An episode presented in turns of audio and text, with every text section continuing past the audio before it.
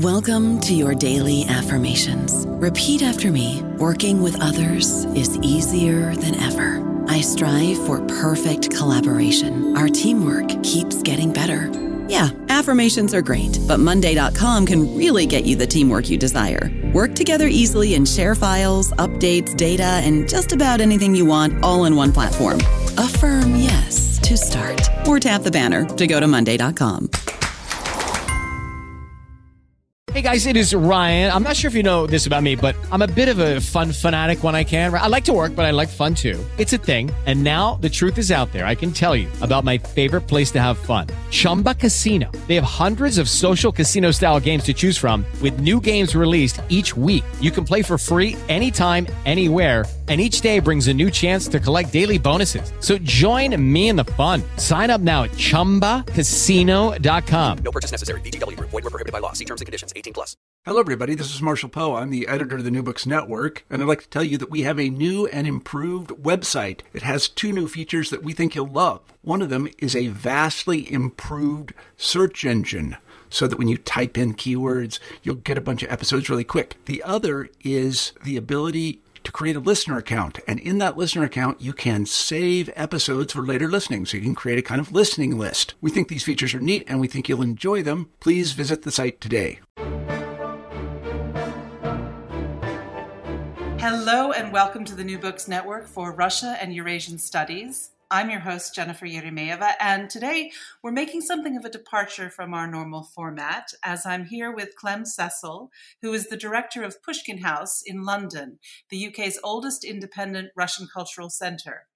I've asked Clem to come on the podcast because I will be interviewing some of the authors who are shortlisted for this year's prestigious Pushkin House Russian Book Prize. This is awarded annually for the best nonfiction work about Russia. And Clem has very kindly agreed to speak with us about Pushkin House and the book prize and this year's finalists. Clem, thanks so much for making some time for us today. Thank you, Jennifer. Let's begin with Pushkin House itself because I think not all of our readers may be familiar with the work that you do. Can you tell us a little bit about it? Sure. So, um, as you say, Pushkin House is the UK's oldest independent Russian cultural centre. Um, it's a bit misleading in a way to call it a Russian cultural centre because it's a centre for Russian culture, but we're kind of an anomaly because we're an oasis of Russia within London. And we were set up by Russian emigres in 1954, and they were first and second generation emigres, and they wanted a place where they could gather themselves and kind of touch their culture, kind of come back in touch with their culture that they'd left behind. But also, equally importantly, they wanted to share it with their new British friends. So it was a place where outstanding Russian scholars, artists, cultural figures spoke, presented, had exhibitions, but it's also where British scholars presented new research. Um, so it was this kind of melting pot of, of the, the most interesting aspects of Russian studies, really, mostly cultural, um, in this house in Ladbroke Grove. And it was always very informal. It was just a, a sitting room where you could fit like 30, 40 people max. And we've got these wonderful old pictures from the first Pushkin House meetings, where they were called Pushkin Club meetings, with um, women wearing hats and men wearing suits and everyone smoking a lot. um, and but actually, even though people don't wear hats anymore and people don't smoke inside, we still have that same informal atmosphere. And we moved we moved premises in 2005 from Notting Hill, which is a kind of residential part of London, to a much busier part of London. We're now in Bloomsbury, just round the corner from the British Museum. So we're kind of on the beaten track now, and that was the idea of the move was to put Pushkin House on the cultural map of London, but we still have an informal atmosphere. We still have a fairly small salon where you can fit maximum 65 people, but we continue in the same spirit with freedom of speech as a core principle and this sort of informal atmosphere, uh, encouraging people to come and share their research. In the old days, when it was set up, they would have occasionally Soviet um, scholars, writers, artists, and so on uh, it wasn't because they were a Soviet institution, but they were interested in kind of keeping the link alive with, with Russia, Soviet Union. Um, so they would grab whoever was coming through London, which was quite a rare thing then. Um, now, after the fall of the Soviet Union and free travel and so on, it's not so much emigres who come to us because you don't have emigres anymore in the traditional sense of the word. People come and go from Russia, but we still grab people, grab Russians as they come through London, and we also and they own it and ask them to come and speak, scholars, artists, and and so on. And also, we invite Russians living abroad. So we just had an, art, an artist called Evgeny Fiks who lives in New York. He did a wonderful exhibition called Mother Tongue about LGBT issues. So um, that's that. I mean, I could talk a lot longer, but that that gives some flavour of our origins and how we're still in touch with them today. I see, and I can testify. I've been to several events at Pushkin House, and it's a wonderfully warm and welcoming atmosphere. And I've actually spoken there on, on um, mayonnaise of all things about mm. Russian food, and it was a really marvelous. Mar- I think it's before you took over as director. Um, it was a marvelously fun evening. Um, so I do encourage yeah. listeners to um, learn more about Pushkin House, and if you're passing through London, to find out what's going on there because there really is always something going on, isn't there? Yeah, oh, that's so great that you spoke there, and I'm really glad it was a positive experience. It was fantastic. Yeah, we do. Um, our food related events are, are really popular. There's such curiosity about food culture in Russia, um, and it's such a rich line of research. So that's fantastic. Yeah, no, definitely listeners outside of the UK, and we have podcasts, we have a blog. You know, we've got quite a lot of material on the website that people can access, even if they're not actually in London. Mm-hmm. And we'll put all that information um, in the show notes for people to easily access. But let's get back to the prize um, because that's those are the interviews that we'll be um, we'll be doing over the next few weeks. What is the origin of the prize? It hasn't been going for very long, but it's already gained quite a lot of notoriety, hasn't it? Yeah, that's right. This is just the seventh year of the prize, in fact. And the idea behind the prize uh, which is awarded to the best book in English, non-fiction about Russia, published in the preceding year. The idea really was that we present so many books at Pushkin House about Russia that it was felt that a prize was needed, some kind of discussion was needed, general discussion around the books, uh, to try and kind of give the public an idea of the vast variety of books that are published every year about Russia. We felt it would be a really good tool to um, to have a positive discussion about Russia um, every year, and also a great tool for spreading the word about Pushkin House and our work within Russia and well all over the world because our judges come from all over the world, and so it's a kind of promotional thing for Pushkin House, but that's very much to do with our mission. And um, so, and our mission is to bring the best of, of, Russian culture to keep the conversation going about it outside of Russia. And can you speak a little bit um, about how you choose the books, or how do the authors get nominated for the prize? Yeah, so um, for, for, firstly, we choose the jury. So that's a real challenge every year to find five people who would be suitable and create a kind of varied jury journalists, people from think tanks, writers um, academics, um, curators, experts in their field, all sorts of things. And we like to try and combine Russian and and and, and non-Russian, and that, so the Russians have to be able to read in English because the list is enormous. Um, I mean, if you were to stab a guess, um, Jennifer, how many books would you think that they had to look at to get before they get down to the shortlist? Well, the shortlist is six, so I, I'm imagining something like twenty. No, they have to look at about 90 books. Oh my lord. And through yeah. what what period of time? Because that's that's a challenge. Wow. Even for those of us who love books.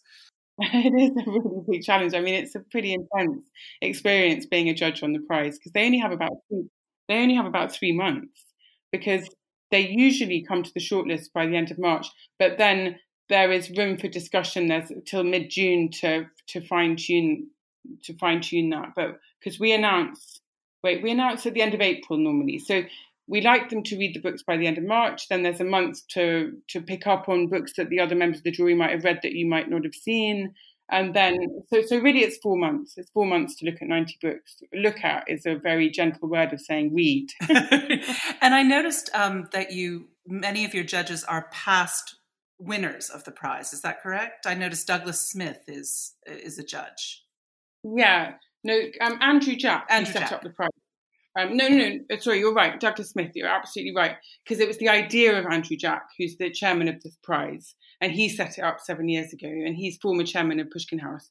he it was his idea to invite the winner to be in the jury the following year. Mm-hmm. So as you say, Douglas Smith, he won. Um, I think it was the first prize, and he then also went on to become the main sponsor of the prize, which for which we are massively grateful to him and his partner Stephanie. And I think listeners will will know his book "Former People" about the nobility, um, and that's the that's the book he won the prize for. But he's also known for his book about Rasputin, isn't that right?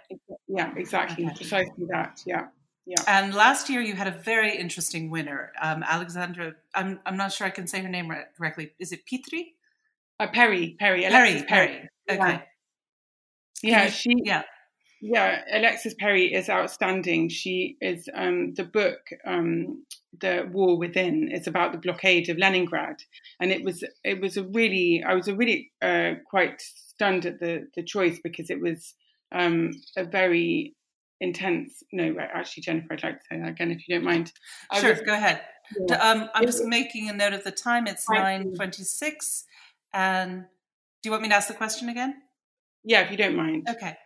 Um, okay, we'll start again. It's last year's uh, winner was Alexis Peri's book about the siege of Leningrad. Can you tell us a little bit about that? Because it was an unusual choice. Yeah, it's an extraordinary book, The War Within.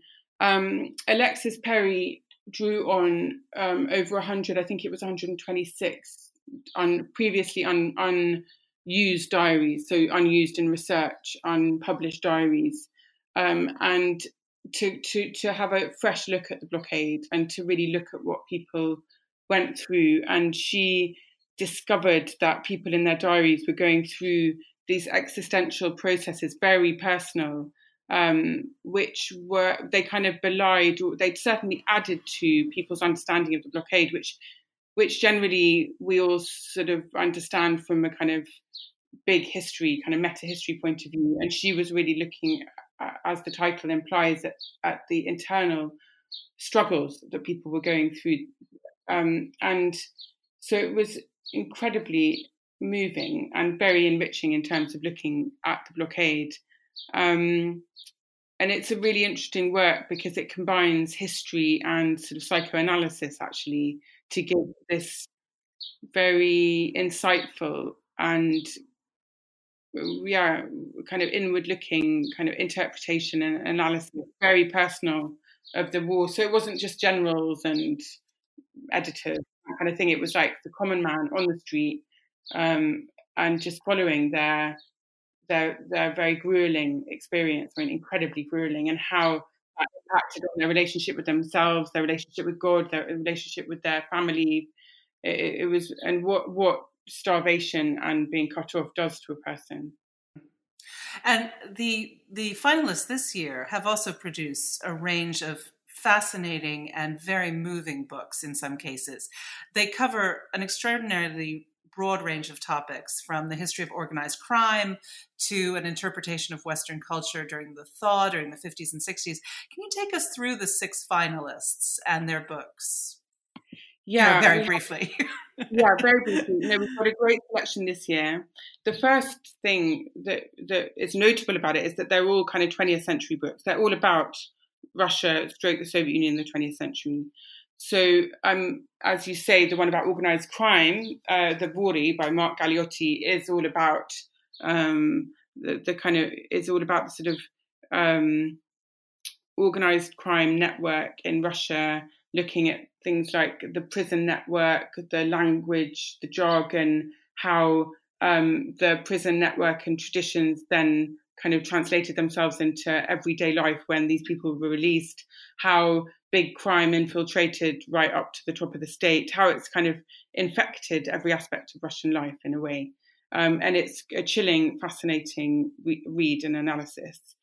Then you've got Ben Macintyre, the, sp- the spy and the traitor. And Ben Macintyre, who's a journalist for the Times, um, he's kind of made his name by writing about spies. And this is about Oleg Gordievsky. And it's absolutely incredible story. It's a thriller. You, you can't put it down once you start reading it. You've got Maybe Esther by Katya Petrovska, which I, I understand, Jennifer, that you're reviewing, which is a fascinating book. Um, it's a, it's a study of her. She tracks her her fragmented family tree and discovers extraordinary things about her family. all, and it kind of covers the whole 20th century history of Soviet Union uh, from a very personal point of view. Then you've got Chernobyl by Sergei Plokhy, which is a, a, mega kind of history of Chernobyl, which is kind of probably uh, well, it's got the most distance of any book to date on the disaster. So it's got this massive sweep in it, which so it gives the disaster an incredible context. Um, and again, it's a it's an amazing bit of writing. Um, we've got 1983, The World at the Brink, which is about the nuclear kind of uh, standoff. This is very very kind of peak Cold War reading by Taylor Downing, and then um, To See Paris and Die that you mentioned. The Soviet Lives of Western Culture. This is a really moving book for Pushkin House because it's all about the emigre experience. It's about what Soviets thought emigration was going to be like. It's what they thought the West was like, and and and it's also about the reality of that experience. It's kind of heartbreaking, but it's also a, a, a kind of it also really shows just how creative the Soviets were in their relationship to the West. They, I mean, about the translations, for example, of Catcher in the Rye, how, how they kind of made aspects of Western culture their own and thus made them into new works in some ways. And the generosity with which they looked at the West, um, I find that I find that a very very important book for me as someone who's been looking at Russia for a long time because it really helps understand the internal process. Yes, and I think it says a lot about our ongoing I don't want to say love hate relationship between the West and Russia, but that the sort of the tension of that mm. of that mm. relationship that has so much enthusiasm and misunderstanding on both sides. Absolutely, um, that yeah, I think that's right. The ambiguities and yeah, the huge differences in culture. Um, yeah.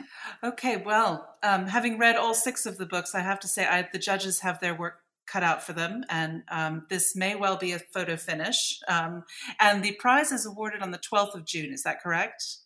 That's right. We have this really exciting dinner when all the all the authors and all the judges gather, and it's announced at the dinner exciting times. Well, Clem, thanks so much for taking time out of your very busy week um, to speak with us today about Pushkin House and this year's Pushkin House shortlist. Just quickly, can you give listeners the website so they can find all the more information about both um, online? Absolutely. Well, Jennifer, thank you so much for um, for for taking this interest in the prize. We're really delighted to have you, you particularly your expert eyes on this. Um, our website is um, pushkinhouse.org, and then there's a section there on the book prize. And any of you who are in England on the 12th of June, I think we've got a handful of tickets left for the dinner, and it's a great evening. So I really recommend. It. Oh, it'll be a, a fantastic evening of Russian culture and um, literature and friendship and um, cross cultural encounters. So thank you, Clem. Thanks again. Um, I've been speaking with Clem Cecil, director of London's Pushkin House. I'm your host, Jennifer Eremeeva. Don't go away. In a moment, we will speak with one of the Pushkin House Prize finalists about their book.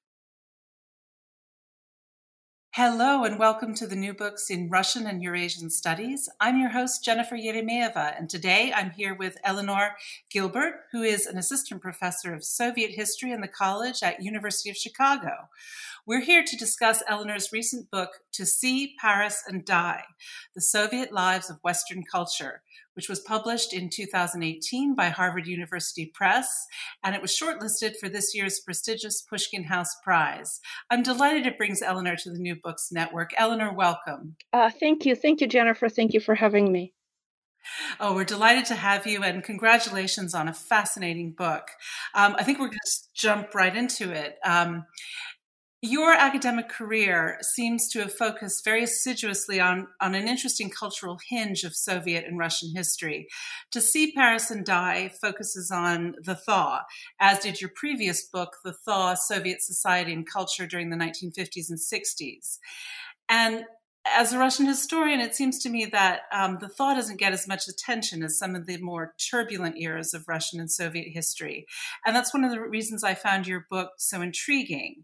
And I wondered if you would take us into the discussion by sort of outlining what the thaw was and to tell listeners why you became so interested in it. Mm, sure. I actually, um, when I started this project, um, which was some years ago, when I started uh, looking around for a project, uh, which was some years ago. Um, I think your your statement that um, the uh, this period uh, you know is not is not uh, has not had as much scholarship as um, as say the uh, revolutionary period or the Stalinist 1930s. Um, back in those days, that probably was true, but since then, a lot of wonderful scholarship has appeared on um, on the 50s and 60s. Scholarship dealing with um, cinema and with literature and with um, the memories uh, of 1917 and of the 1930s uh, with consumption and um, uh, Khrushchev's housing project, uh, and all sorts of other topics, you know, social, cultural, political, um, you know, the power struggle for Stalin's succession, uh, wonderful work on uh, rehabilitation, on the uh, restructuring and um, downsizing of the Gulag, the transformation of the of Soviet labor camps. So I see my work as very much uh, in the vein of this uh, recent new scholarship, uh, and um, the but when I when I started out, uh,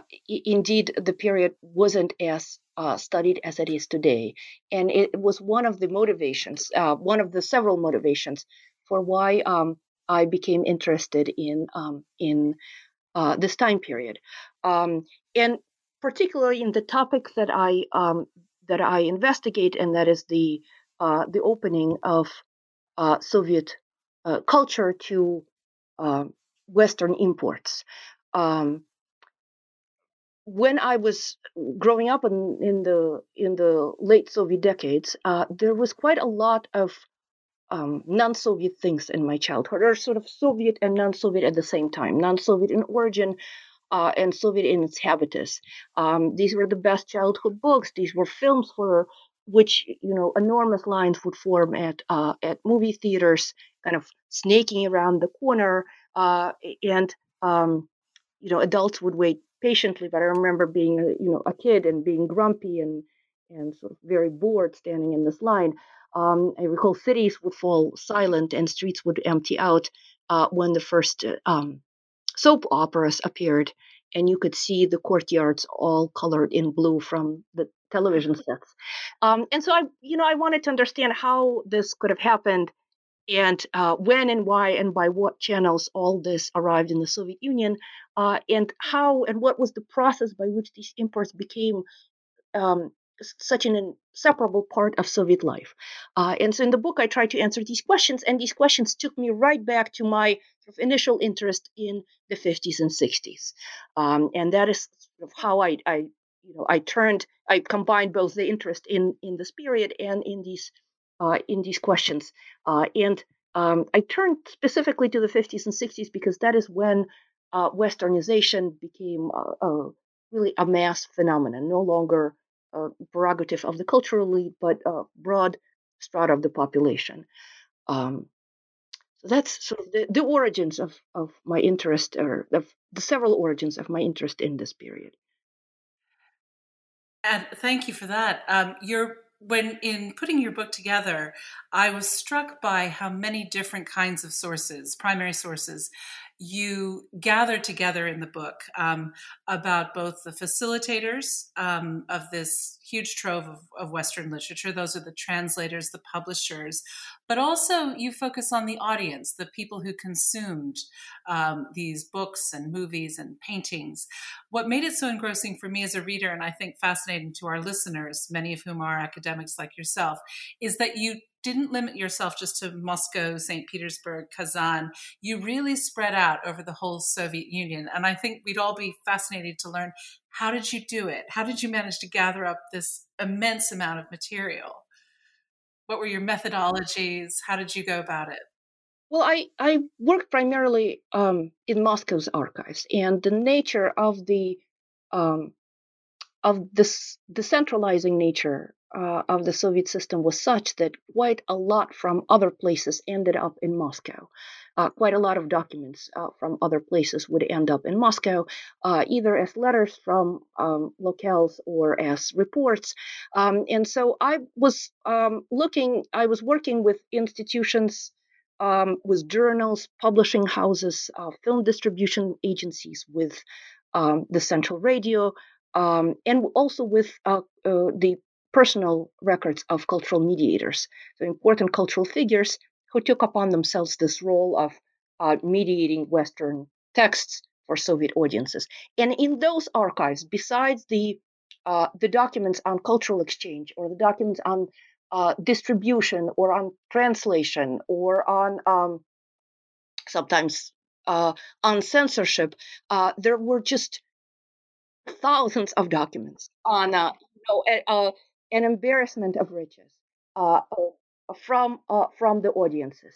Um, these were letters that people wrote to journals with questions uh, with requests for to publish something. Uh, people wrote to publishing houses, um, to film distribution agencies, sometimes to protest um, something that they uh, they uh, saw in movie theaters, sometimes to request something that they read about but hadn't yet seen in movie theaters. Um, people wrote um, in response to radio programs, and they wrote a lot to cultural mediators. They wrote a lot to these um, important Soviet cultural figures, prominent cultural figures, um, who told stories, uh, who published uh, texts about uh, the West. Um, they wrote with questions, with their uh, response, you know, responses, their reactions. And what mattered to me uh, were the individuals in these letters. That is how people read and how they listened. You know, how they listened to the radio. They took notes, for example, right? What kinds of texts were available to them? What kinds of texts reached them?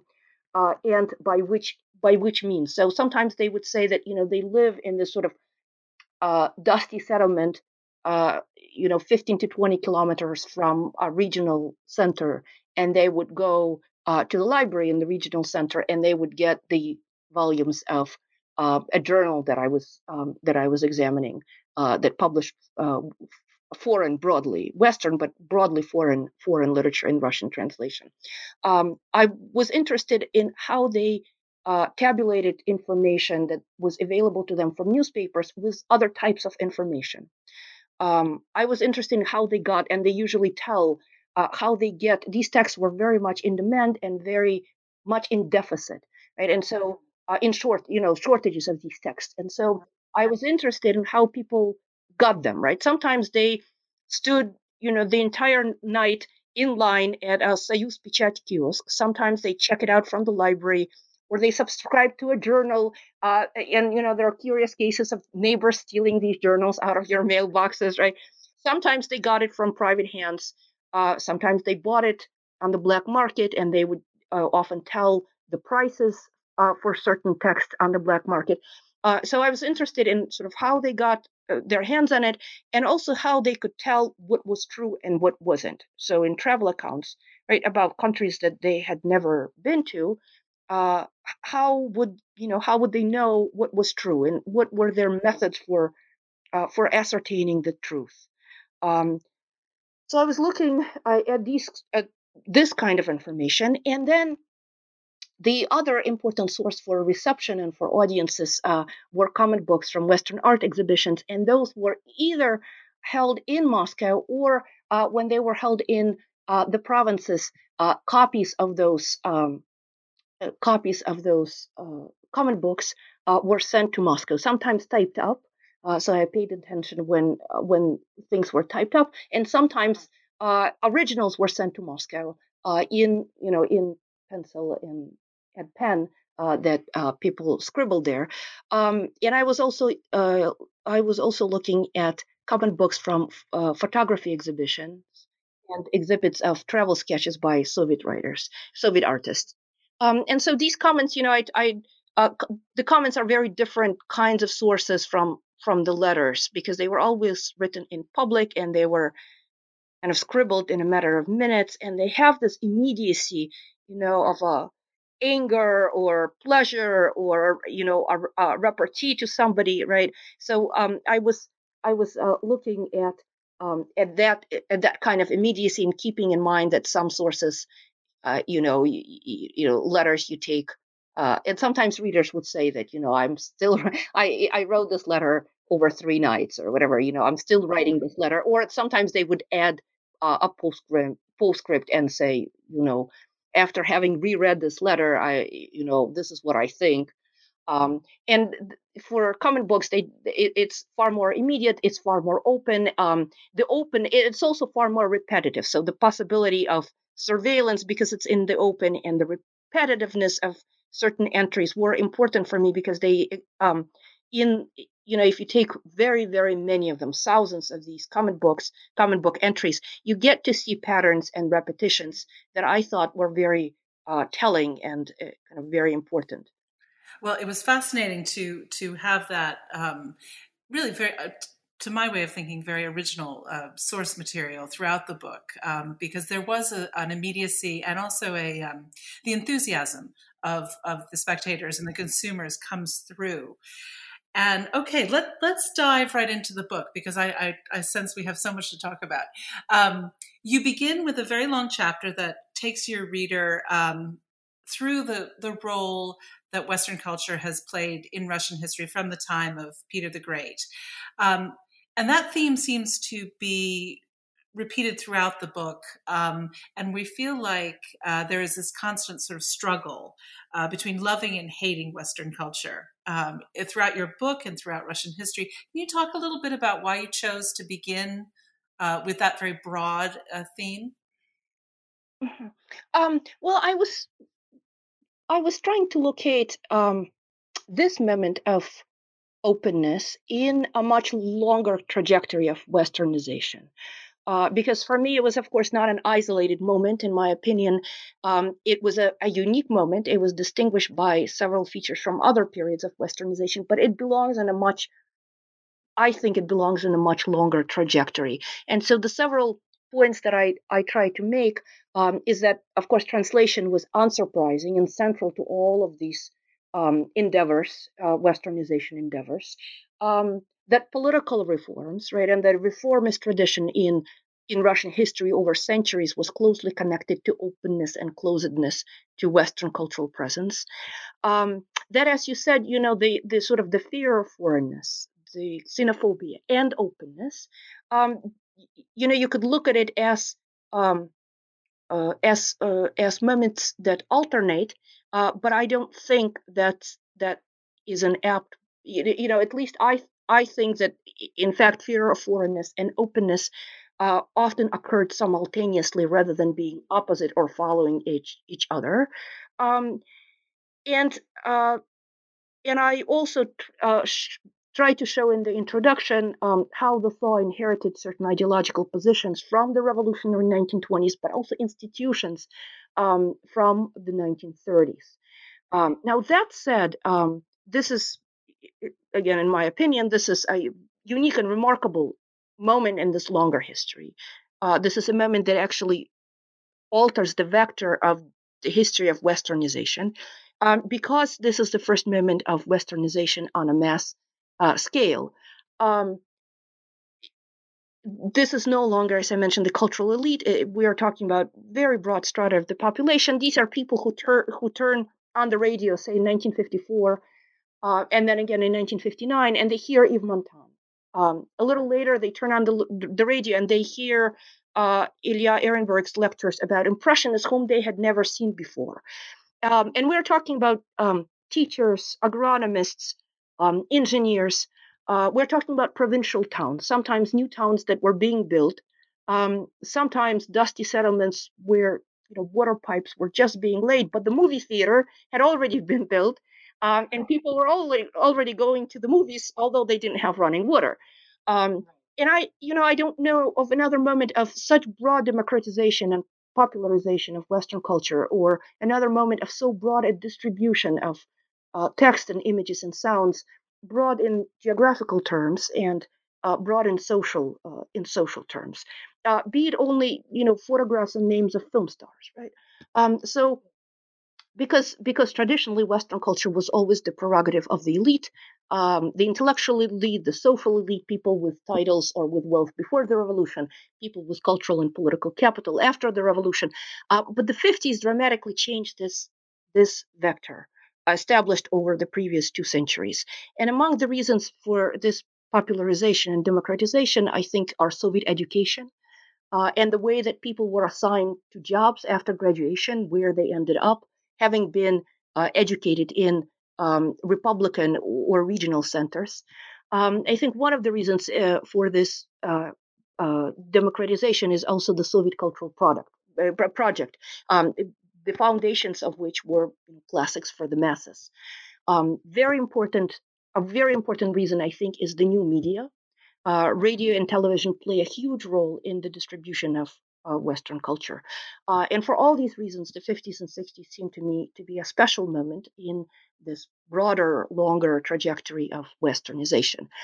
Um, that, though, is is is not all, uh, because this moment overlaps, and I, and not accidentally, it overlaps with the reevaluation of Soviet history in this society, with reevaluation of socialist realism, of um, Soviet aesthetic Uh, uh, uh, of Soviet aesthetics, of class morality, of the very language itself, right, of political and literary and visual, and very importantly, of emotional language. And this is the context into which Russian translations of Western texts and films arrive. And there they begin to live the Soviet life.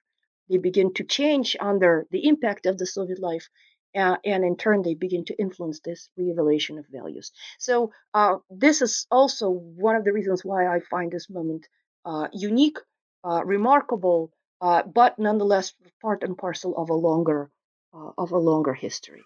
I don't know about you, but I'm very busy and I don't have a lot of time to cook. That's why I subscribe to Factor. Eating better is easy with Factor's delicious, ready to eat meals. Every fresh, never frozen meal is chef crafted, dietitian approved, and ready to go in just two minutes. You'll have over 35 different options to choose from every week, including Calorie Smart, Protein Plus, and Keto. These are two minute meals. Factor meals are ready to eat and heat, so there's no prepping, cooking, or cleanup needed. They're flexible for your schedule. Get as much or as little as you need by choosing your meals every week. Factor is the perfect solution if you're looking for fast, premium options with no cooking required. Sign up and save. We've done the math, and this is important. Factor is less expensive than takeout, and every meal is dietitian approved to be nutritious and delicious. Head to factormeals.com slash NBN50 and use code NBN50 to get 50% off. That's code NBN50 at factormeals.com slash NBN50 to get 50% off. Yes, it seems to be a moment when politics, culture, and technology actually come together in a very unique way in Russian history to allow for this extraordinary period that you described so well in into See Paris and Die. Let's talk a little bit about translation, and I'm I'm interested in starting with books and then and moving on to cinema. Um, you have a chapter on each, and it is fascinating to see in your book the way Western authors are brought into Soviet culture, but reinterpreted in a way that is almost reinvention. Can you take us through how that happens and what is the significance? Because I, I feel, I feel as though for my Russian friends, uh, Hemingway, Salinger, Galsworthy, they do feel very possessive about these authors, as if they are a part of of their own of their culture um, rather than imported literature, the way we might think about Tolstoy. Talk to us a little bit about this, because this is one of the more compelling chapters in, in your book. Um, and I, I think it's um, worth lingering on for a minute. Um, so in this chapter that um, that you're referring to in the chapter on literature, I single out three authors, um, and that's Hemingway, uh, Erich Maria Remarque, and uh, Salinger. Uh, and I uh, I focus on these authors because, as you said, you know, possessiveness, right? As you said, readers, um, I follow the readers here, and readers wrote about about their books as books about us, uh, claiming mm-hmm. possession over these texts, claiming a, a very personal um, relationship with these texts. Um, all three writers found themselves in the context of a Soviet search for a new language. They intersected in publishing policy in journals and also in readers' lives and their opinions uh, with a uh, polemic about the bureaucratization of language, about words losing their emotional power. Um, in uh, this context of the crisis of language, of language not only political but emotional, right? Uh, a certain sort of emotional in, inadequacy of Soviet Russian. Um, and this is the time when uh, when um, Soviet public culture asks questions about uh, eternal values, about uh, you know, about emotions, about love. Right? Soviet culture was rather poorly equipped to deal with in literature and in film with uh, with intimate life, with with love, with tender feelings as such that were not there for the sake of building an ideal society. So let's imagine that we build this ideal society of equality, right, of economic equality. But then what do we do with, with feelings? Uh, what do we do with uh, unrequited love, with incorrect, quote unquote, right, inc- incorrect passions, or with the pain of separation, or with the loneliness of not being understood? Um, and Soviet culture didn't have much to say about such things. Uh, when it did uh, say something about feelings, it was usually about life affirming emotions, about enthusiasm and joy. Uh, uh, Soviet culture spoke a lot about a Promethean man as a conqueror of earth and heaven and of his very uh, own human ra- nature. Um, but you know what to do with a man who cannot uh, conquer his feelings? Um, what to do with a man who is uh, captured by despair and not enthusiasm? And for Soviet readers, these authors spoke specifically to these concerns. Um, they were a revelation, despite, by the way, the, the, fact that Hemingway had been actually translated in the 30s. Um, and uh, readers discovered uh, in, or rather read into these authors, the questions of morality, of love, of values that were universal. Uh, they read about relationships that were not based on class.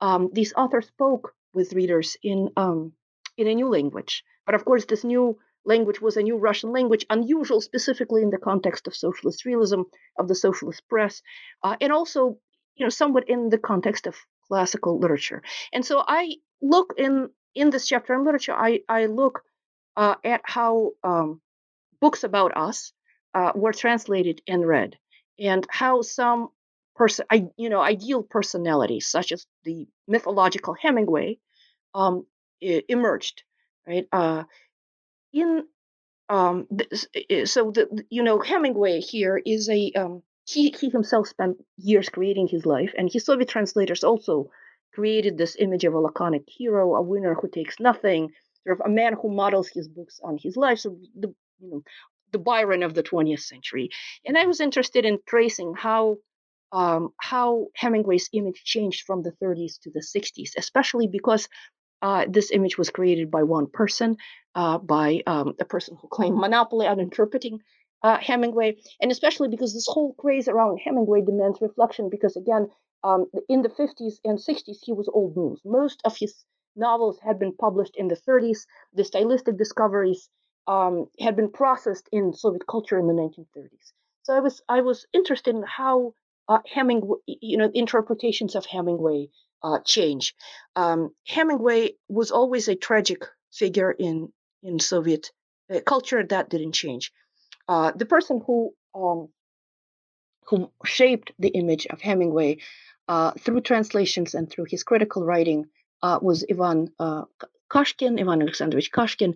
Um, in the 30s, Kashkin and many others wrote about Hemingway's style and wrote about subtext in Hemingway style. Uh, subtext that hides the main thing. In the after the mid 50s, uh, subtext was no longer simply a matter of style, and now it was interpreted differently. Uh, they still wrote about subtext. They still wrote about uh, the hidden, uh, the hidden, uh, sort of uh, the hidden, essential, important, fundamental things um, that um, that are veiled beyond uh, uh, beyond ordinary dialogues about nothing. Uh, but now um, this subtext was not just a matter of style; it was an ethical problem. In other words, the problems of style transformed into a, a moral problem, and this was a problem of language. Um, both Hemingway and Remarque uh, were read as books about the big lie, about the devaluation of language, um, about the only salvation being in eternal values like friendship and love. And these were abstract, universal values rather than class based. And when it came to Remarque, you know, uh, things were as bad with class morality uh, in Remarque as in Hemingway. Um, in Remarque, uh, war is always tragic. There are no good or bad wars. Uh, and Allah is always dirty. And his heroes are afraid of pathos and elevated discourse. Uh, and the salvation is in, in love. Um, readers' letters to Remarque, they wrote many letters to Remarque, weren't sent to Remarque, but which ended up in Soviet institutions. Uh, and they wrote many letters about Remarque. And these letters are about love, they're about intimate life. They're about Remarque's special sensitivity uh, to emotional crises. Um, people wrote to him as a consoler of lost souls, as a person who was capable of understanding despair. Um, they wrote to him as a teacher of, you know, of feelings. So that those sort of emotional uh, and moral problems uh, were so important for readers and rendered these um, essentially foreign you know foreign authors uh, into something about us, into uh, into books about us. And then there was also the issue of language itself, um, and uh, this is where perhaps best uh, uh, the the text that best captures the problem of language and the ways to reanimate uh, Rush, you know, literary Russian was um, Catcher in the Rye. Uh, it was published at the end of 19 of, of 1960, uh, and uh, the language of the Russian translation looked like this sort of unbelievable, unbelievable language never before seen in print. Uh, at least not in the Soviet uh, in the Soviet decades in anybody's living memory. Uh, and the reality was that it wasn't some sort of, you know, some sort of terrible jargon or terrible argot that critics uh, blame or praise the translator uh, for including on the printed page. Um, the translator created her own language that was based on colloquial um, on colloquial substandard idiom. Uh, practically all the words I was interested in this, so I went to the you know normative Soviet dictionaries, and practically all the words that so shocked readers at the time could be found in normative Soviet dictionaries. Um, and this is the colloquial language that people used in the street and that they found in this book and that made this book uh, a book about us. So, you know, books about us, you know, that re- were received as books about us, they intersected with these domestic problems and domestic polemics. Um, these polemics are long forgotten, uh, but Western books about us spoke to or against Soviet literature and journalism and were read uh, by analogies with uh, Soviet debates or as a compensation for something uh, that was seen as lacking in Soviet literature, uh, like the exploration of darker emotions, um, of feelings of despair, uh, explorations of intimate life. Do you think, Eleanor, that um, in the post war era, Remarque and Hemingway were helping Soviet students to um, kind of process their grief about the Second World War? I'm not, um, you know, I'm not so sure. Um, I'm not so sure it is about the war. Um, in the Western context, in the interwar, uh, both European and American context, these books were about the war. Um, and I think this is where translation and the very transference across borders, linguistic, ideological borders, um, changes the the texts uh, because they were not these texts were not read as a you know a statement about pacifism. Uh, they were not read as um, as you know they were not read as as, as a condemnation of um, of war itself, the way they were read, the way Remarque was read in interwar Europe, and the way Remarque's books were burned by the Nazis for that very reason. Um, in the Soviet context, I think what mattered uh, were the, the, the exploration into universal values uh, and an escape from, um, you know, from um, what one of the things that's that so mattered both in Remarque and in Hemingway was the, but also and also in neorealist cinema was the um, material specificity, right? The escape from um, from grand slogans into the into an elaboration of um, material objects, into sort of concreteness of things, um, and this emphasis on things, the emphasis on uh, universal um, on universal morality. Uh, the uh, the emphasis both uh, you know both authors eh, uh, uh, both Remarque and Hemingway deal not only with war but with love. And when they deal with war they also deal with love. And very often their love stories are set either at war or in the after. So you know uh, a farewell to arms or in the aftermath of war like that favorite book of soviet readers that nobody reads in the west three comrades um, it's it's really in the uh, in uh, in the 1920s. It's in the aftermath of war. Uh, it's set amid depression. It's set amid uh, uh, the economic turmoil in uh, the the 19 mid, mid to late 1920s Berlin.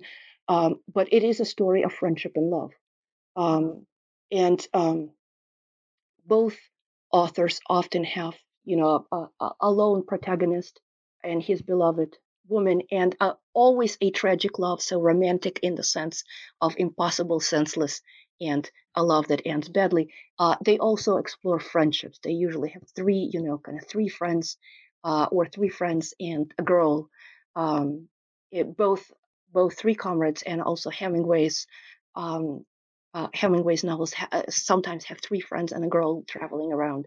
So these are the kinds of themes that I think were more important for Soviet readers, specifically in the context of the 50s and 60s, than um, the condemnation of, of war. Um, I'm charmed by the idea, Eleanor, that all these people wrote these letters to Remarque, and, and there you were to open them. Yeah. Do you think I, anyone had opened them? I, I don't. I don't know. I mean, they were certainly filed by somebody there. I don't know. Perhaps you were the first person to open them. Very, very possibly, or maybe other other historians, but certainly not, uh, or other scholars, but certainly not remark Remarque Well, that's- himself. And, That's uh, the drama, the drama of the archive, isn't it? Yeah it's, it's um it, it is you, you know it's it's just um there are so Remarque was such an obsession and sometimes people wrote i mean people wrote to him people wrote poetry to him sometimes very lengthy um you know very lengthy amateurish uh, poemas you know entire you know long poems that people uh, that people wrote to him. Uh, people wrote in search of his photograph um, because there was very um, you know there's very little information uh, available about him and very little uh, very little imagery uh, you know they were trying ultimately the uh, the main uh, cultural newspaper Literaturная Газета uh, published a, a kind of a smudged photograph of him uh, but people wrote in search of a photograph of some kind of biographical information they, you know this is kind of fan culture where they want to know more about their their their star their hero um, They need something for the red corner. uh, possibly for their own red corner, possibly for something you know to put um to put on the bookshelf, kind of beyond the you know uh, uh, be- behind the glass uh, on the bookshelf, or or to hang you know to to hang up their his portrait on the wall, um you know in a dorm room. Um, but they they didn't they often did not get his portrait, and one wasn't available, and um, that was also part of the frustration that they wanted to get part of everybody's frustration this is just an emblematic an emblematic story part of everybody's frustration and one of the interesting ways in which people read because there was such a deficit of information along with other deficits people try to kind of crumb by crumb accumulate a certain picture um, and try to you know go to many sources and try to put many many sources available to them you know bits and pieces available to them uh, into some sort of coherent picture and Remarque is just one one story of the many in which people were trying to um, get information Right. Well, if if reading um, an author is a very intimate thing, cinema, of course, is a is a group event. Um, you know that takes place uh, to some extent in the public square, and you have a separate chapter on the import of cinema, and I, I think we can't underestimate the um, the role of cinema as a tool in the Soviet and Bolshevik era.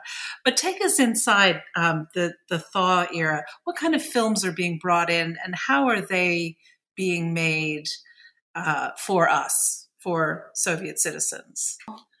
um, well i um, one of my my points there is that they never quite became films for us or about us.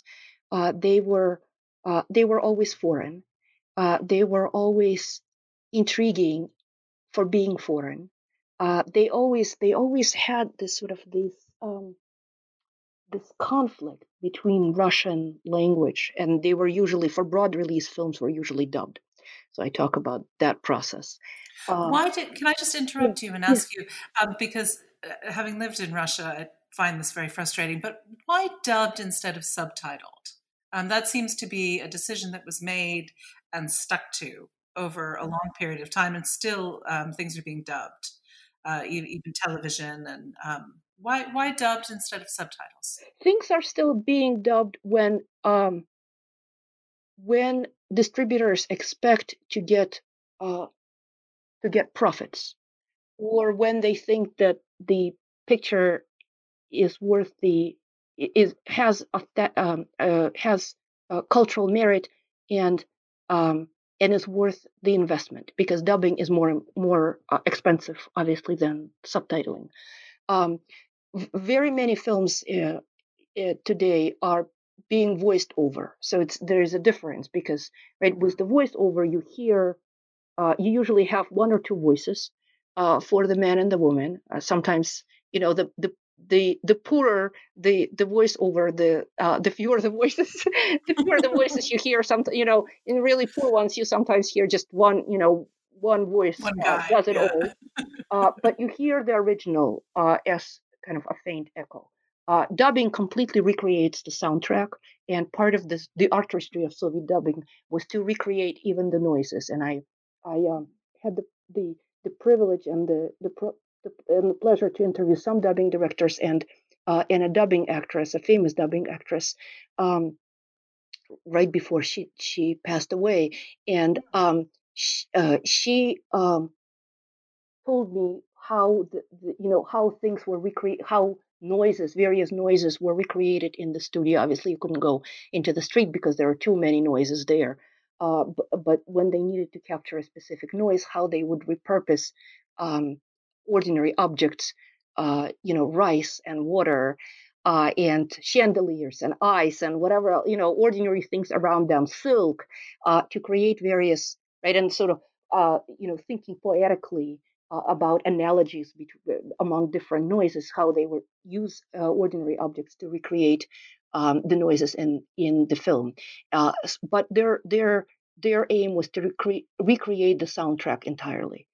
Um, uh, so that no trace of the original sound remains. Um, and they made that decision. That decision had two um, uh, two reasons. Uh, one uh, was that um, influential uh, influential Soviet directors, film directors, um, emerging from the legacy of the of the Soviet avant-garde, cinematic avant-garde, uh, believed in the primacy and in the believed in the primacy and in the uh, an in, independent value of the image on the screen. And when uh, so they feared that when you put the subtitles, when you insert text on the bottom, it destroys. They called it a monstrosity. It destroys. Uh, the, the picture itself, it destroys the image, the frame, uh, and and that had primacy and integrity in its own uh, artistic right. Um, so that was one of the reasons they didn't want something running on the bottom. The other reason, uh, and one that is so fascinating, and it, you know, I never, I didn't know about this, and I, and and it was in the, it was in the documents, uh, and it was uh, quite fascinating to read about it. And that is from the point of view of political authorities and distributors, um, or the distributing agencies, one, um, and then kind of local distributors. But the the um, the dubbing the dubbing decisions were made in uh, in uh, Moscow, um, and um, the idea there was that the texts are difficult to read. The text on the bottom are difficult to read, and it would ruin the aesthetic experience for many, many viewers because they would have to move their eyes too quickly and process both the image so that their eyes would have this kind of schizophrenic movement. They would have to process both the image and the text on the bottom and put those together very quickly. And so because and that is because that is inconvenient and unpleasant, uh, the films that that uh, the distributor wanted to put in broad circulation uh, would be dubbed uh, to uh, make sure that people can actually follow follow the, the storyline and watch the film rather than strain their eyes to read the subtitles. When and this is the interesting part, I thought this was the interesting part. Uh, when they they um, didn't when dist- the distributor didn't want people to see the film, uh, but for for censorial reasons, uh, but want but needed to put it in circulation because uh, because these uh, the distribution of films was governed by uh, cinematic trade agreements with various countries. Uh, when they needed to put the film into circulation, but they wanted to limit uh, the number of people who would see it, they wanted to limit, to create kind of artificial limits for the audience. Um, they would subtitle the film and they explicitly saw subtitles as a censorial device right it would ward off people people wouldn't be able to you know follow along they wouldn't enjoy it they wouldn't come to watch it. Um, so it was you know eh, fulfilling your your uh, cinematic trade agreement but at the same time making sure that uh, you know the audience uh, the audience doesn't get to experience audiences don't get to experience the films. Uh, there was another yeah it's it's absolutely i i had no i had no idea and then i was reading these documents and i and it made these choices right between dubbing and subtitles um, uh, it made these it put these choices in a completely different light because I came to the archives having read the having read quite a lot of literature on secondary literature on these choices in other places, and the choice between subtitling and dubbing uh, is usually interpreted as a uh, uh um, kind of uh, you know, nationalism driven choice. Uh, so when you want uh, films to, to when you want to limit foreign speech in movie theaters for sort of national, you know, the reasons of national culture and the, the nation state, um, then you uh, uh, dub films, and then you know when you don't really care uh, about about those reasons, you're okay with subtitling. And there's a, a whole literature about uh, these decisions being made by different countries in different time periods and which ones were driven by nationalism so i you know I, that's that's the literature i you know that's the kind of the example of how to understand the choices that i had when i came to the archives and then there i i am reading completely something else and that um that put the decision between dub- dubbing and subtitling under a different you know in, in, in a different light um, so that was very interesting that is fascinating. But of course, there's no dubbing a youth festival, is there? Uh, the, uh, in what in what in what sense? you you can't dub a youth festival, and I wanted to move to the part of your book when you talk uh, very vividly and very uh, you bring to life the Moscow Youth Festival of 1957. Um, there's a ton of engrossing detail about how the festival was deci- how they decided to have the festival and the challenges that were inherent in executing it. Am I right that this was the first big international event in post-war Russia, in post-war Soviet Union? Uh, this was the first. I would say this was the first mega event uh, because the Soviet Union certainly had international events, uh, but they were leftist, uh, communist international events.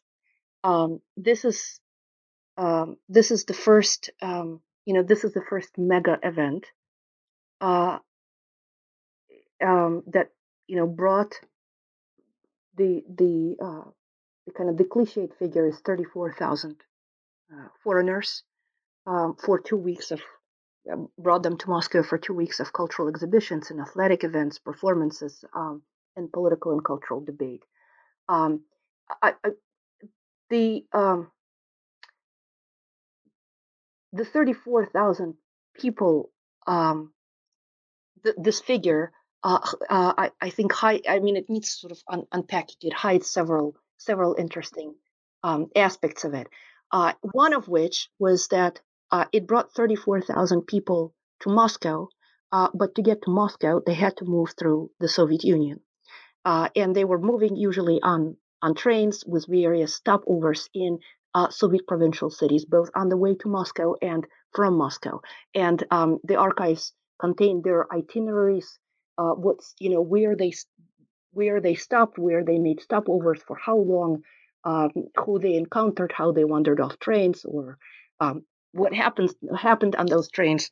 Um, so that's one of the you know it's a it's a Moscow centric event, but they had to but the, these delegates had to move through the Soviet Union. Um, the other uh, the other interesting reality that um, that needs to be added into this picture is that in addition to these 34,000 uh, people and the Muscovites themselves, um, there were 120,000 uh, delegates from the Union republics um, who came in various shifts of a couple of days. So, in addition to the people who lived there, uh, there were people from across the Soviet Union who uh, came as official delegates.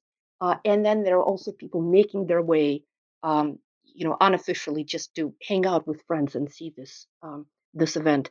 Uh, so it it didn't just touch Moscow; it touched um, um, many other places and many other people who otherwise would not have uh, too many chances to encounter uh, foreigners in uh, in their daily life and in their cities.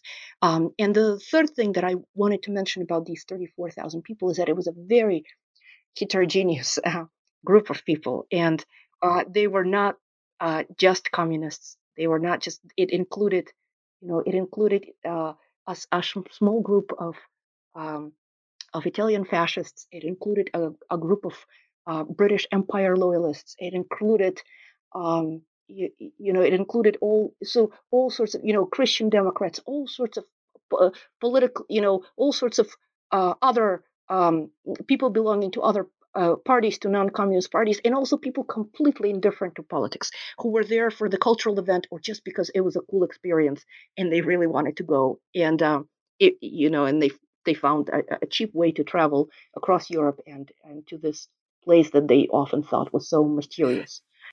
And it, and it was a cool event. I mean, there were there were many sort of open air parties and um, events and exchanges. And do you think that it um, achieved the goals that were set for it?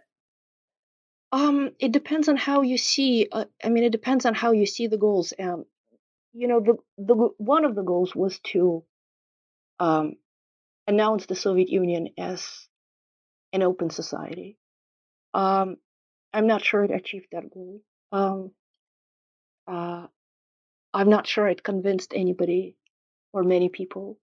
Um, it, it, and again, it depends, you know, whether somebody's coming from the United States or from France or from the Federal Republic versus, um, you know, representatives, uh, de- delegates coming from um, Egypt or delegates mm-hmm. coming from, uh, you know, one of the coolest delegations, uh, one of the kind of cool, you know, propagandistically coolest delegations, uh, which was everywhere in the uh, in the uh, in the news. A very small one, just a just a handful of people, uh, was from the newly independent Ghana. Oh, so, right, if you have, you know, it depends on who who you're speaking to, whether you're going to to convince them about the uh, the benefits of socialism or not. Uh, and some people were certainly convinced, and other and others were not. Uh, one of the um, one of the nice sources uh, for for this uh, for this very question um, are the daily reports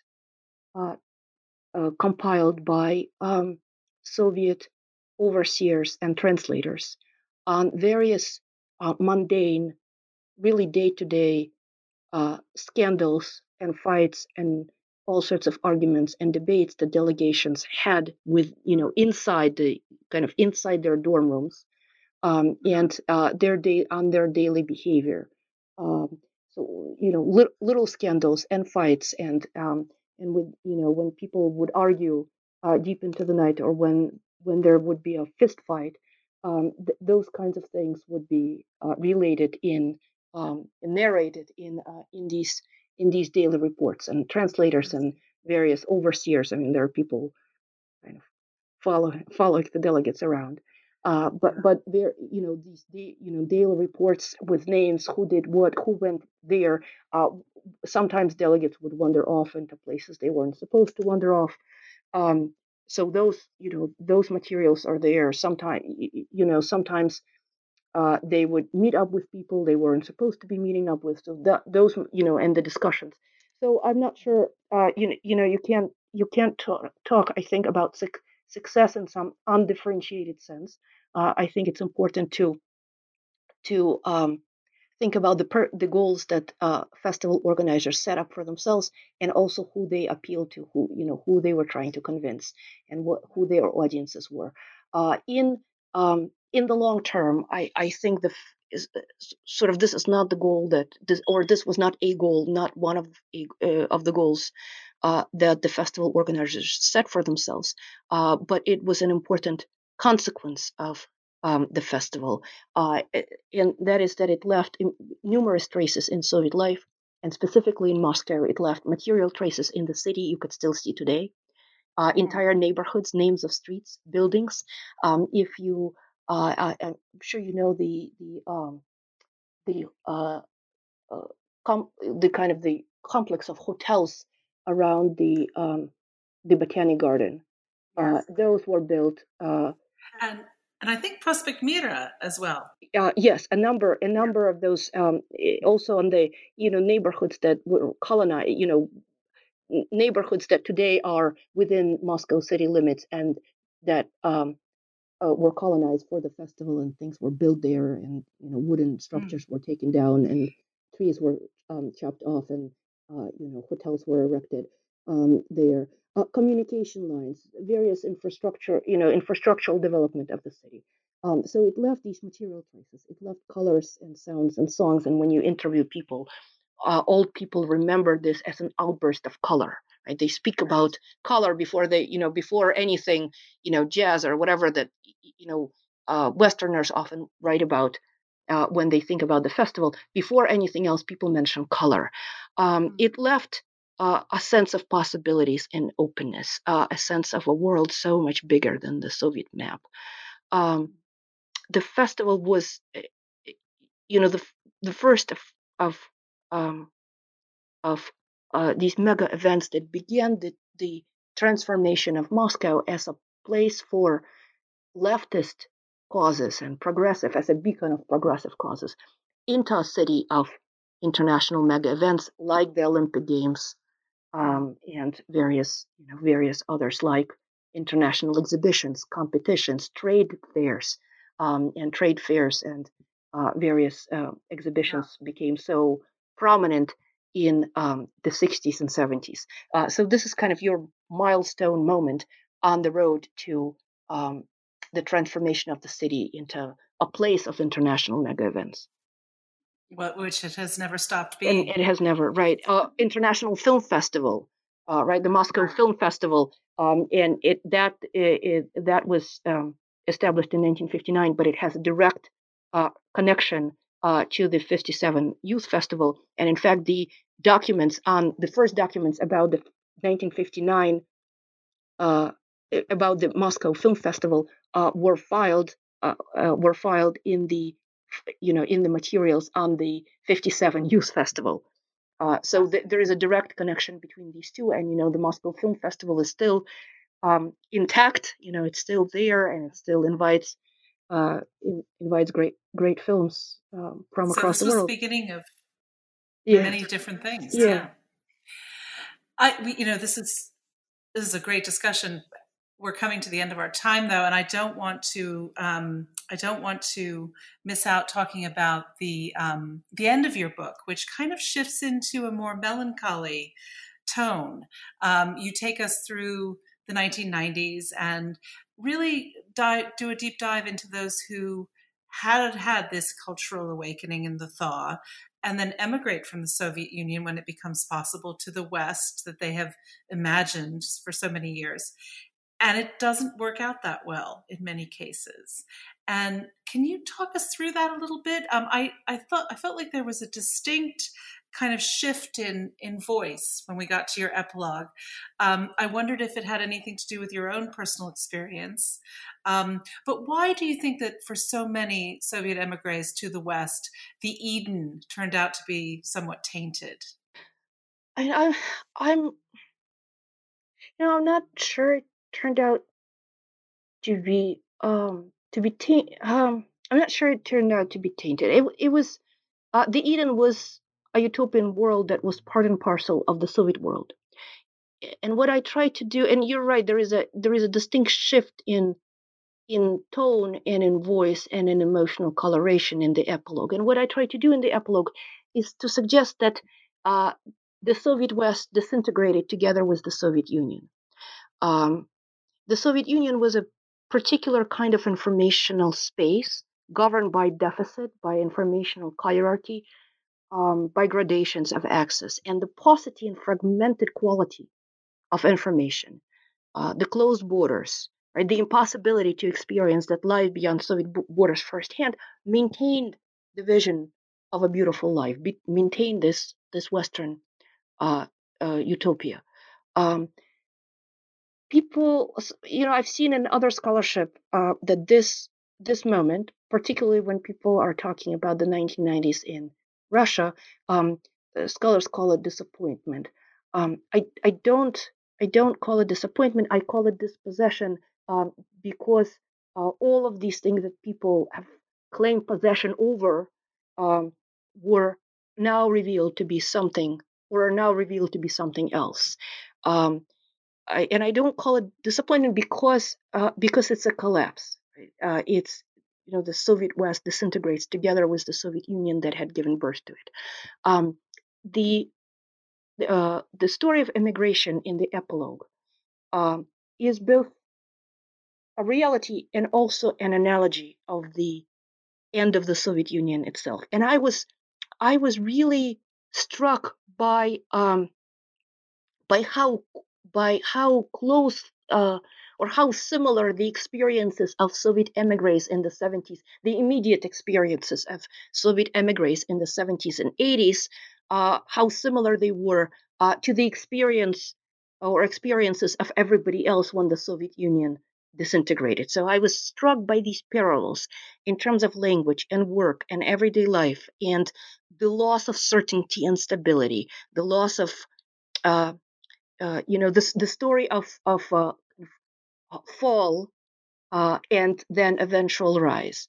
Uh, the stories of hopes for, uh, you know, once again for a better, for a brighter, a brighter future. Um, and um, and so I um, this is how I, I use immigration. I tell these two parallel uh, and analogous, what I see as analogous stories.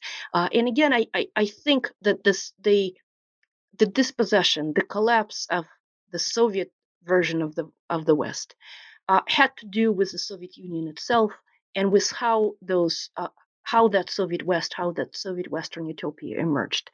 Um, so, for for example, you know, thinking about the Soviet information space and the kinds of things that arrived, the Western imports that began to arrive from the mid 1950s on and, and never really stopped. Um, at the same time as they were arriving, uh, Soviet press was, of course, commenting on um, on Western uh, countries, uh, and the, and what Soviet press said about the West was highly formulaic and very often negative um, people increasingly did not believe those formulas, and they constructed a Western world that was the opposite of Soviet portrayals. So, for example, if newspapers described, you know, homeless wearing rags and hunting through dumpsters in capitalist cities, people very often took it for a lie. And that meant the opposite. There were no dumpsters and no homeless, and that all the streets were clean and proper, and people were young and beautiful as they were portrayed in the films. So, following this contrarian, opposing logic, people created uh, a vision of the West, the the beautiful Soviet West, inseparable from Soviet uh, propaganda and also from the Western imports, and how those two aspects, uh, Western imports and uh, and so- Soviet official publications interacted. And I think that's part of the tragedy that I describe in the epilogue. Um, the discovery that uh, at least some stories that the Soviet press told uh, were probably true. it's I, I, think that's right. And you, the last lines of your book say that um, it's very difficult for uh, to to live in the West of their imagination and the Russia of their affection, to live, in other words, in Paris without leaving St. Petersburg. And I sense that you feel this tension can never be resolved. Is that the case? You know, I it's it it's more of a uh, it's more of a philosoph- philosophical rather than a historical question, and I'm not sure I have a, a satisfactory a satisfactory uh, answer. Um, uh, I can conceive of a, I, you know, I can imagine a future in which it could be resolved, uh, and that would be an optimistic uh, portrayal, an optimistic um, imagination. Um, but um, but this uh, this sort of conf, you know conflict between um, the you know what what earlier in one of your earlier questions you called love and hate um, I, I think those two co- coexist you know in terms of historical periods those two co- coexist. Um, i don't think these moments of love disappear without a trace. They leave like the festival they leave uh, a language they leave uh, ideas images they leave loan words you know the multiplicity you know the thousands of russian loan words.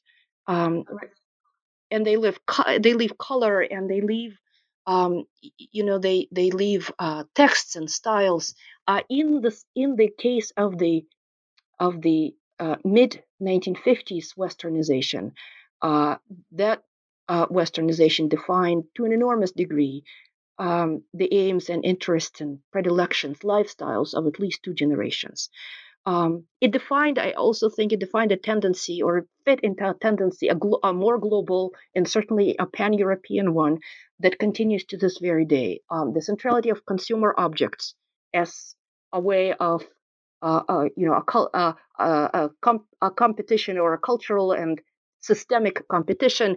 Uh, the centrality of new, that we talked about, of new media and technologies as channels of Western culture. Uh, the broadest distribution in the social sense, um, the importance of tourism and travel as one of the formative aspects of, of the modern world and of westernization more broadly. Um, and that's why I have this chapter on travelogues, not on actual travel, but on virtual travel, um, because uh, tourism as an idea and tourism as a possibility um, were so important um, in the second half of the 20th century. And after the end of the Soviet Union, um, Russians increasingly began to avail themselves of those um, you know of those opportunities. Um, so i you know thinking about the present day um, you know the the changes of the last several decades have been so dramatic and so profound in no small part thanks to uh, the new technologies right? To the immediacy of the internet to cell phones right? To skype right? I mean you can live out any experience vicariously uh, thanks to new mapping possibilities, right? I mean, all sorts of things that were so that came with such a strife, with so much effort in the 50s and 60s and 70s, uh, and and even 80s are taken for granted today. Um, and, and, actually, you asked me about my personal experience, um, and uh, this is you know many I, I, see many people especially the younger generation in russia taking this for granted um, and not realizing that the world could be some other, you know, would be could be different. Um, but I very well remember a different world where, you know, you dial uh, you dial zero from the United States and you wait for the operator for a very long time. And four hours later, you would hear in Russian somewhere far, so far off, like it's a, you know, it's coming out of space. You would hear, you know, uh, speak. You're on the line, right? And and today, you know, you pick up your cell phone. You can access nearly every musical album online. You could see practically any image and read practically any uh, text in your own language or in the language of the original. You know, you get the blogosphere and you get new mapping possibilities of every, you know, of every corner of the world. Um, and um, I, I think those things are not to be taken for granted. They, but at the same time, I think they emerge out of the world of the mid 50s. Again, the, the importance of tourism and new technologies uh, for dissemination of, of of the world, even when you have this sort of the constraints of physical immobility, uh, the importance of new technologies for dissemin- disseminating the world and bringing it to your home. Well, and your your book brings that urgency and that importance uh, very much to the fore. And I, I highly recommend listeners who don't remember what it's like to dial zero and then wait for the good doc uh, to dive in to, to see Paris and die and um, feel the urgency and the importance. I'm afraid that's kind of all we have time for at the moment. But before we go, Eleanor, can you tell listeners what um, what are you working on right now um, in your academic work and uh, what are your next plans for a book or a lecture series? Um, I, I am working on on two projects. Um, one is a, a at the moment appears slightly smaller to me than the other. It's an interwoven and parallel histories of Russian and Soviet languages in the 20th centuries and how the normalization and standardization of the formal properties of Russian supported the ossification of the Soviet political language. Um, that's sort of one, and the larger the larger project is very different um, from the language project. Uh, it's a it's a longer book length study of uh, it's called Weary Sun, uh, and it explores the history of tango and its creators and audiences in uh, Eastern Europe and Stalinist Russia in the interwar years. Oh, that sounds fascinating. And I look at the biographies of people who, you know, tango composers and performers um, at various communities Russian language communities on the borders of the Soviet Union, particularly in Riga and Warsaw, um, who created most Stalinist tangos and how they were imported back to the Soviet Union. Um, and again, disseminated thanks to a particular kind of recording technology. Well, I hope when you're finished with both, you'll come back and talk to us about it. Um, oh, I'd love to. On the New Books Network. Well, thank you so much for this scintillating and fascinating discussion.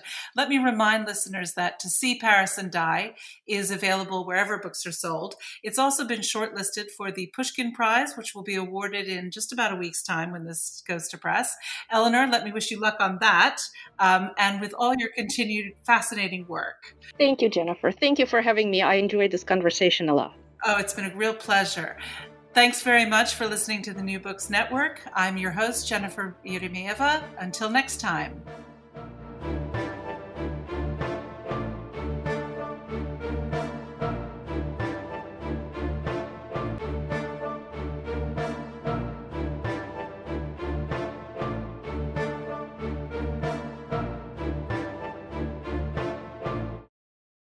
Step into the world of power, loyalty, and luck. I'm gonna make him an offer he can't refuse. With family, cannolis, and spins mean everything. Now, you wanna get mixed up in the family business. Introducing The Godfather at ChumbaCasino.com. Test your luck in the shadowy world of The Godfather slot. Someday, I will call upon you to do a service for me. Play The Godfather, now at ChumbaCasino.com. Welcome to the family. VGW Group, no purchase necessary. Void where prohibited by law. See terms and conditions 18 plus.